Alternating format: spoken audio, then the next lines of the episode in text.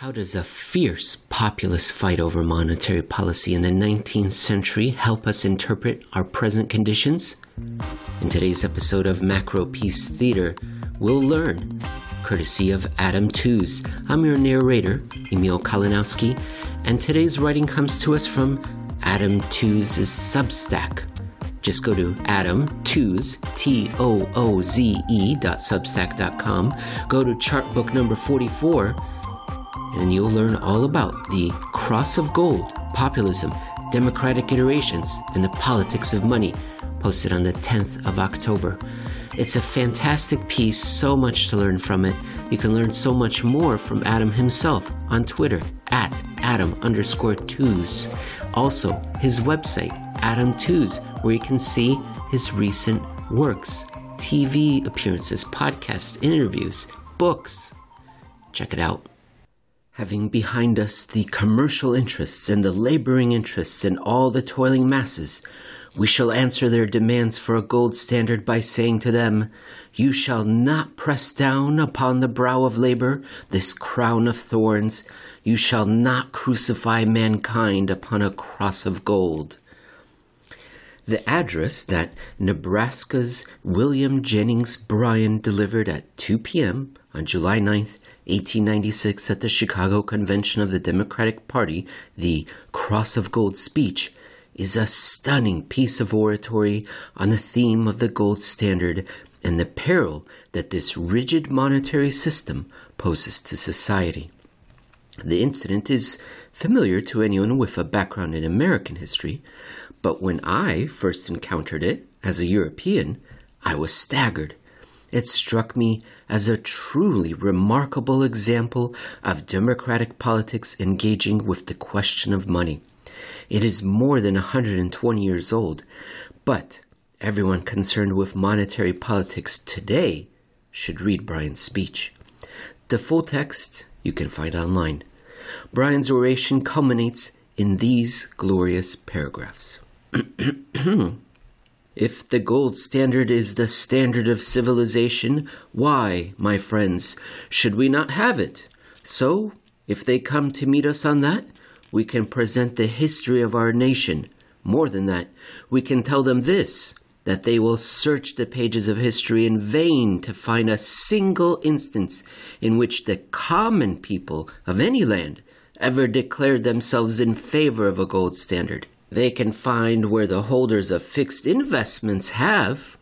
Mr. Carlisle said in 1878 that this was a struggle between the idle holders of idle capital and the struggling masses who produce the wealth and pay the taxes of the country. And, my friends, it is simply a question that we shall decide upon which side shall the Democratic Party fight? Upon the side of idle holders of idle capital or upon the side of the struggling masses. There are two ideas of government. There are those who believe that if you just legislate to make the well to do prosperous, that their prosperity will leak through on those below. The democratic idea has been that if you legislate to make the masses prosperous, their prosperity will find its way up and through every class that rests upon it. You come to us and tell us that the great cities are in favor of the gold standard. I tell you that the great cities rest upon the broad and fertile prairies. Burn down your cities and leave our farms, and your cities will spring up again as if by magic. But destroy our farms, and the grass will grow in the streets of every city in the country. It is the issue of 1776 over again. Our ancestors, when but three million, had the courage to declare their political independence of every other nation upon earth. Shall we, their descendants, when we have grown to 70 million, declare that we are less independent than our forefathers? If they dare come out in the open field and defend the gold standard as a good thing, we shall fight them to the uttermost, having behind us the producing masses of the nation and the world, having behind us the commercial interests and the labor interests and all the toiling masses. We shall answer their demands for a gold standard by saying to them, You shall not press down upon the brow of labor this crown of thorns. You shall not crucify mankind upon a cross of gold. Bryan and the populist struggle with the gold standard seem particularly topical because we are, at this moment, debating the economics and politics of inflation and monetary policy. If modern monetary theory insists that monetary sovereignty is there for the taking, in America, that is a claim with a deep history. Not that Bryan was an advocate of modern monetary policy, but he refused to subordinate America's currency choices to the blackmail of the moneyed interests. Then there is the meta question.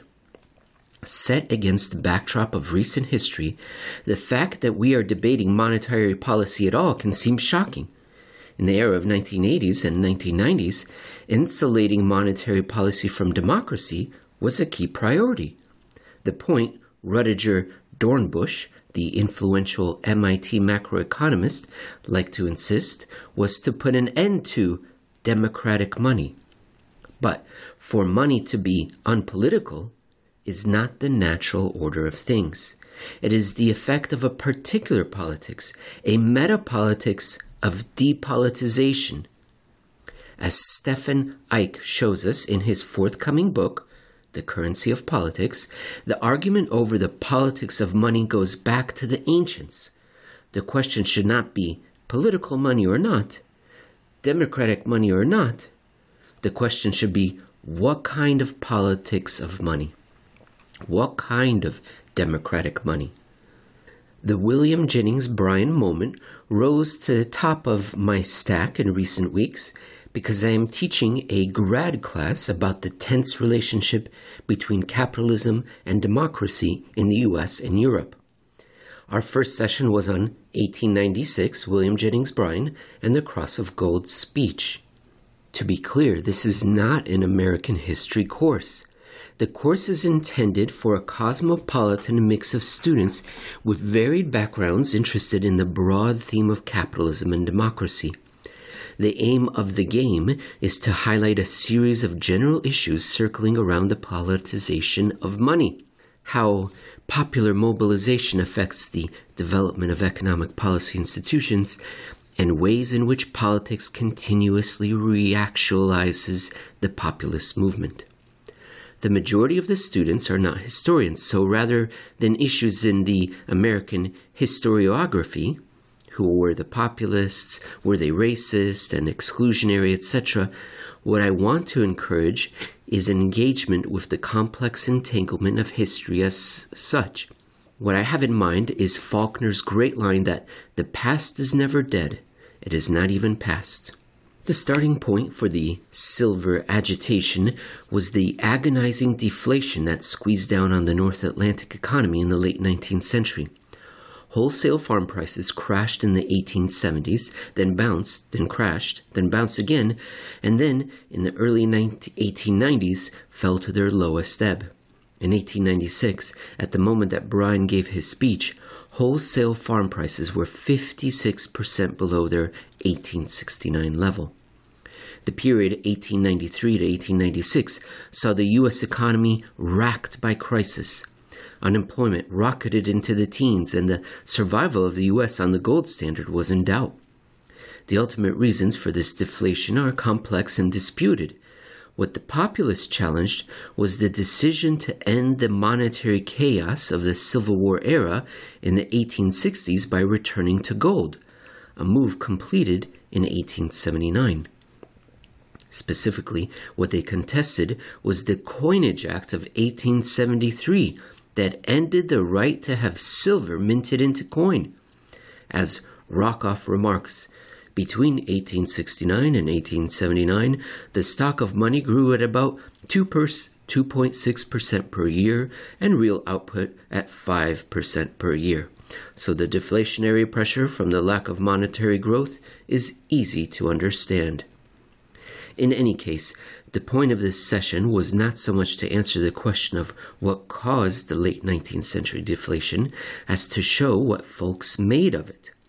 What agitated the populists was not only the fact that silver was downgraded relative to gold, but that deflation on this scale crushed debtors. Farm income shrank, mortgages did not. As Rockoff remarks, although the percentage of farmland that was mortgaged was low for the nation as a whole, Western farmers were heavily mortgaged. Kansas had one of the heaviest levels of indebtedness, with 60% of taxed acres under mortgage. The promise of the free silver movement was that by breaking the link to gold and enabling the minting of silver, an expansion in the money supply would raise prices and ease the pressure on debtors. In 19th century language, inflation simply meant an expansion in money supply. Faced with the bitter hostility of the gold standard bloc, the free silver movement provoked intense controversy. At the Chicago Convention in 1896, there were scenes bordering on riot as advocates of the gold cause and silver took turns to demonstrate their enthusiasm. Richard Bensel, in his remarkable microhistory, brings the convention to life in vivid detail. It is akin to an ethnology of the late 19th century American politics. Bryan's speech sent the convention into convulsions. So famous was the speech that in 1921, on the 25th anniversary, Bryan made a recording, which you can hear on YouTube. As Bensel highlights, there was nothing accidental about the sensation that Bryan generated. Bryan rehearsed his delivery. On the eve of his performance, he remarked to his wife and a companion, So that you both may sleep well tonight, I'm going to tell you something. I am the only man who can be nominated. I am what they call the logic of the situation. Bryan's confidence was rewarded, whether he was the logic of the situation or not he carried the day and was nominated for the presidency. A few months later, he narrowly lost the election to McKinley. The gold standard remained safe, and the populist cause suffered defeat. Famously, the struggle was commemorated in The Wizard of Oz by Frank L. Baum. Rockoff provides a brilliant reading of how Baum encoded the gold standard battle in his modern fairy tale. Bryan's defeat was a turning point in American political history, meaning that the 20th century opened under the sign of control rather than popular democratic mobilization. Twenty years later, the moment was commemorated by the anti war poet Vachel Lindsay in the remarkable sentimental poem from Bryan, Bryan, Bryan, Bryan, Vachel Lindsay, 1919. Election night at midnight, Boy Bryan's defeat, defeat of Western silver, defeat of the wheat. Victory of letter files and plutocrats and miles, with dollar signs upon their coats, diamond watch chains on their vests, and spats on their feet. Victory of custodians, Plymouth Rock, and all that inbred and landlord stock. Victory of the neat. Defeat of the aspen groves of Colorado valleys and the blue bonnets of old Texas by the Pittsburgh alleys. Defeat of the alfalfa and the Mariposa lily, defeat of the Pacific and the long Mississippi, defeat of the young by the old and the silly, defeat of tornadoes by the poison vat supreme, defeat of my boyhood, defeat of my dream. In the aftermath of defeat, Bryan was unbowed. In an essay he published in December 1896, he offered a remarkable diagnosis of the effects of his campaign, a paean to the democratic politics of money and to the importance of throwing open the agenda of economic policy. As a rule, Bryan remarked, the moneyed interests have looked after our financial policy while the rest of the people have quarreled over the tariff.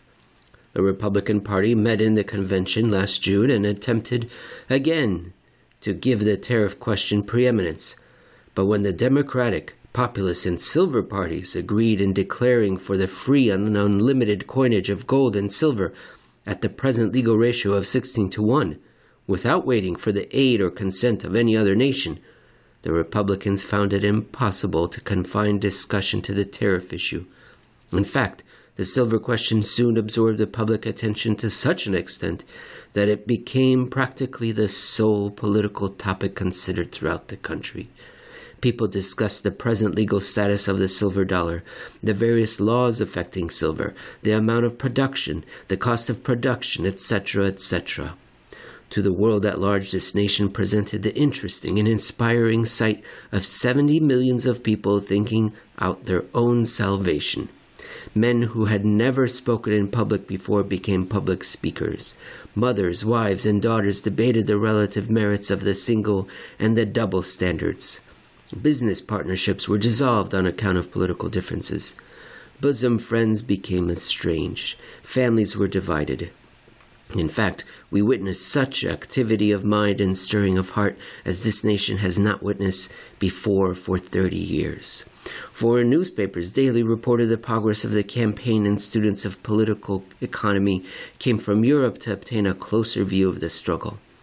It is probable that the money question has been studied within the last four months by more people than ever before in all the history of the world simultaneously engaged in its consideration. And what was the result of that study?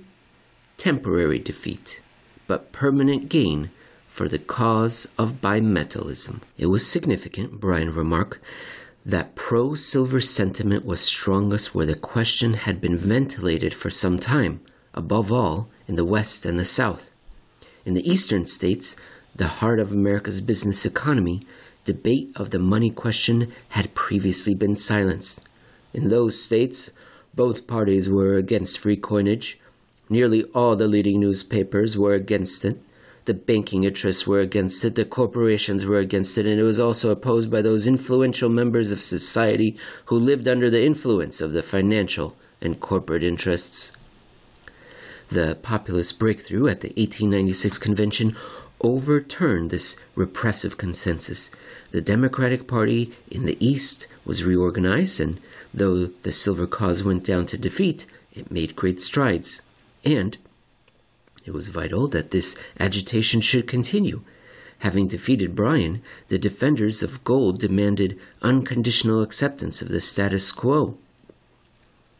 They complained that agitation disturbs business, and they accused the advocates of free coinage of stirring up discontent. But Bryan retorted, those who suffer because of the gold standard can hardly be expected to keep quiet and look pleasant while the inquiry continues. They too want confidence restored, but it must be a confidence that their condition will be improved, not that their lot will be made still harder. Agitation is the only means by which wrong can be redressed under our form of government. The man who denounces agitation simply opposes the discussion of a public question, and the man who attempts to put a stop to the discussion of a public question confesses his hostility to our form of government. In a nation where the people govern, they must be free to consider any subject which concerns their welfare. The money question, Bryan insisted, transcends in importance any other economic question which can occupy the attention of the American people. When we determine the kind and quantity of money, we determine the level of prices, and the level of prices concerns every family in the land much less well known than the Cross of Gold speech, Bryan's retrospect on the campaign stands as a powerful justification for a democratic politics of money. It was eloquent and compelling, and it forces the question what was the meaning of populism's defeat? What consequences did that defeat have at the time? These are questions of interpretation that are irreducibly political. They echo down to the present. Populism was defeated in 1896. America remained on the gold standard. But the early 20th century is widely seen as having been a period of reform. It was the era of Teddy Roosevelt and Woodrow Wilson. It set the stage for the New Deal. To what political force can those changes be attributed? One political line characterized the era as one of progressive triumph.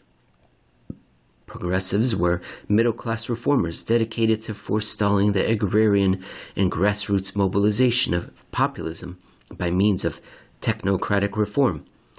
Another current that came to the fore in the aftermath of 1896 was what has been termed corporate liberalism. In this view, the force that stood behind the modernization of government was the increasingly consolidated power of American capitalism, expressed in the merger wave. Both progressive and corporate liberal readings of this historical moment minimize the role of populism and specifically the agrarian interests that it represented. But the populists have their defenders too. The most compelling counter interpretation is by Elizabeth Sanders.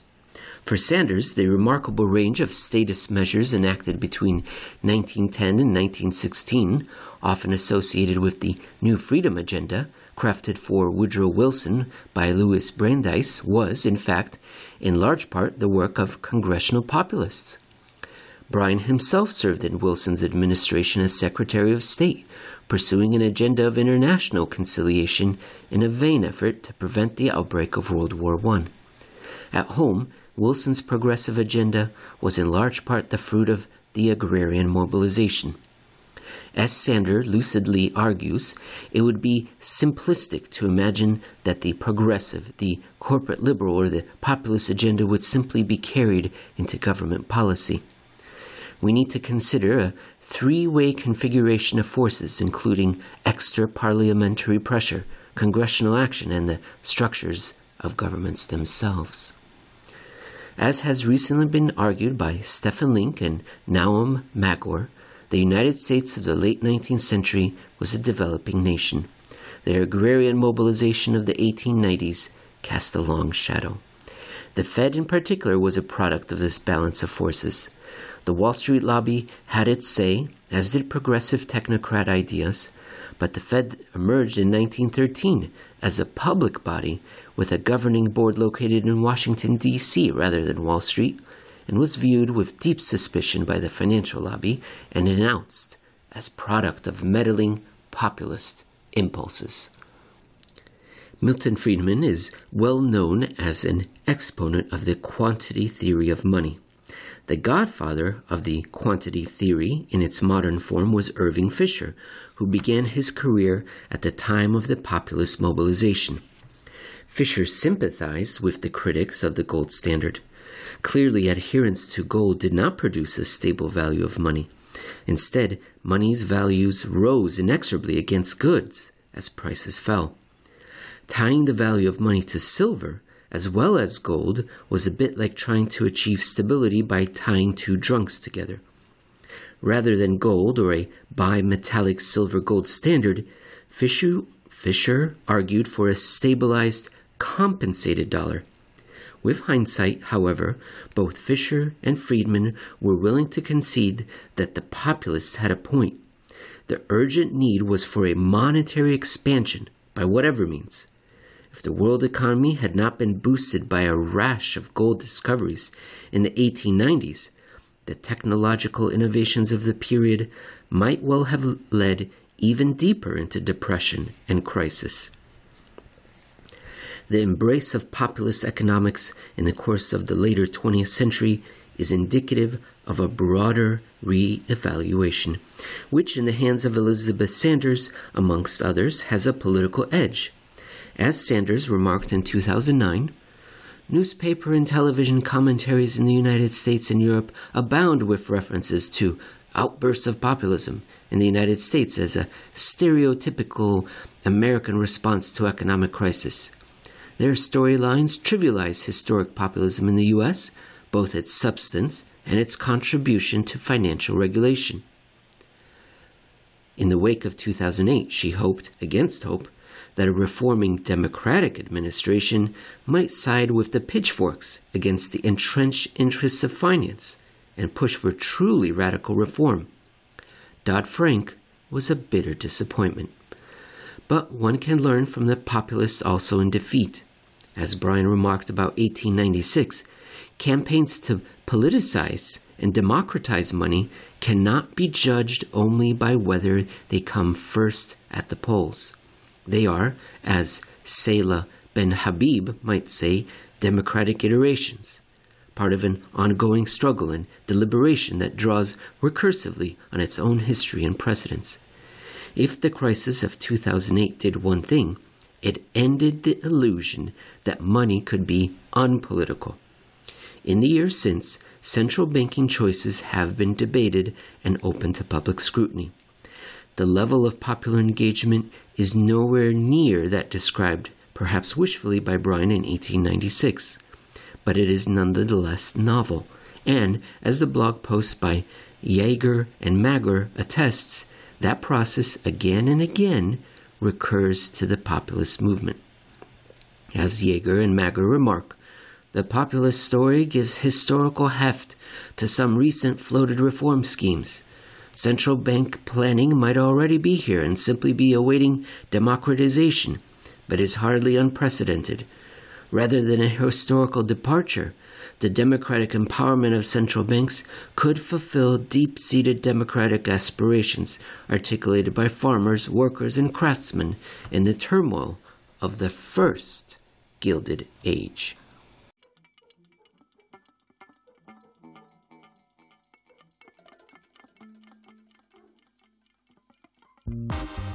So much to take away from this fabulous reading by Adam Tooze. Last part right here, we just ended. The first Gilded Age was in the late 19th century during the Long Depression. The Long Depression lasted from 1873 to 1896. It was a worldwide depression, and it indeed may have been the very first worldwide depression. What and what happened?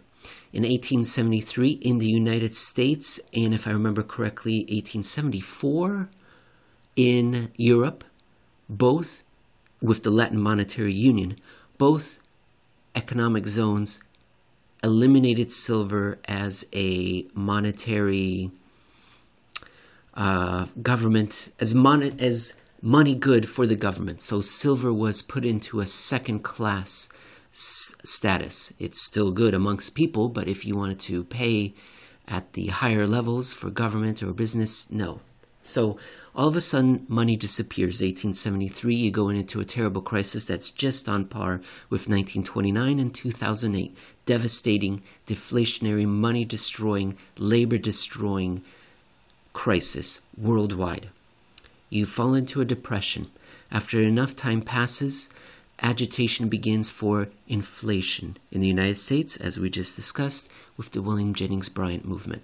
It didn't work, and you would, I would think that there would be another battle very shortly thereafter. But miracle of miracles, the South African goldfields were discovered at just this time, and all of a sudden there was a shower of money upon the global economy. Miracle. Also, maybe the, the populists wouldn't have won. Why? Because half of the population couldn't vote. Fast forward to our next global depression, the Great Depression, 1929 through 1947. What did we see? This time the populist movement won. Silver made a comeback in the United States, and the gold standard was abandoned all over the world. Hard money was abandoned. Hard money that protected who? The moneyed interests, the aristocrats, the elite. Why couldn't the elite aristocrats and you know, you know, just elite aristocrats? Why couldn't they win? Because all of a sudden, half the democracy was expanded by half, by fifty percent, by hundred percent. Women could vote all of a sudden. Does that perhaps suggest that a hard money standard is incompatible with democracy? Fascinating. That's an idea that's brought up by Mr. Russell Napier from time to time when he points to not only the gold standard, but the Hong Kong Currency Board, which has remained in place. That's not a democracy. Whereas other currency boards, Argentina, is a democracy. Fascinating. So, for those of you who are listening and heard me say that the fall of the gold standard should be blamed on women, please send all your complaints to Russell Napier. Okay, fast forward another four generations, and here we are again, the third global depression of the last 150 years, the silent depression. Why do I call it a silent depression? Because if a tree falls in the woods, does it make a sound if there's no one there to hear it? Similarly, if a global depression begins, but the financial media and the politicians never acknowledge it, can we say there's a depression? Yes, but it's a silent one, one that must not be acknowledged. And here we are again pursuing inflationary policies.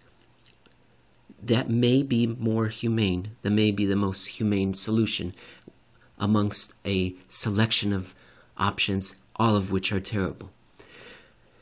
Now, the problem is that the central bankers are hapless and they don't know money. Whereas back then it was very simple add silver, devalue gold, delink from gold. Today they think, why don't we create a lot of bank reserves? Jesus. All right, you know, it's been 20 years in Japan and 15 years everywhere else, or 14. Enough. All right. But they're not the only ones. They're hapless. Meanwhile, we have feckless politicians who have their rear sectors in their heads because they don't see that we're in a depression. Now, starting in 2014 in Europe and around the world thereafter, perhaps most obviously with the nomination of socialist Bernie Sanders and Orange Man Donald Trump and Brexit, and then all the other populists and outsiders and Visigoths that came to and or near power in Europe and South America and across North America, we've had populists come to the front, but they've seemed to be unsuccessful to pursue a radical new monetary policy. There were a lot of protests, people forget, in 2019. Maybe that was going to be the next moment. Maybe there was going to be something that happened in 2020, especially because we were heading into recession all around the world. Uh, Germany, Japan were already in recession, on the verge. It was imminent. As soon as the Q1 2020 results were getting published, recession was there. The United States was heading toward it as well but everything was put on coast on account of the bubonic. And so now we're back. It's been sort of a reset, sort of a timeout, and here we start again. I have no confidence that we have escaped our worldwide depression, and I am certain that the discussion that we just went over about the 19th century will once again play out in the 21st century as we pursue some form of monetary inflation, whether it is government control of banks and the allocation of credit via political decisions or modern monetary theory or helicopter money, unless we are going to discover the equivalent of the South African gold mines again and takes saves our rear sector, uh, we're going to be pursuing that policy. And that is a shame for savers, of course. But guess who's not a saver? The majority of the voting public and the government itself. So it is in the government's interest to inflate away its debt. It's in the vast majority of the private sector's in interest to inflate away the debt. And perhaps, because most most advanced economies are democratic, perhaps hard money is simply not compatible with broad democracy, especially during depression. I hope you've enjoyed this particular reading and me rambling on and on and on. If you haven't enjoyed me rambling on and on, please let me know at Emil Kalinowski on Twitter, at Emil Kalinowski on Parler, at Emil Kalinowski on Gettr.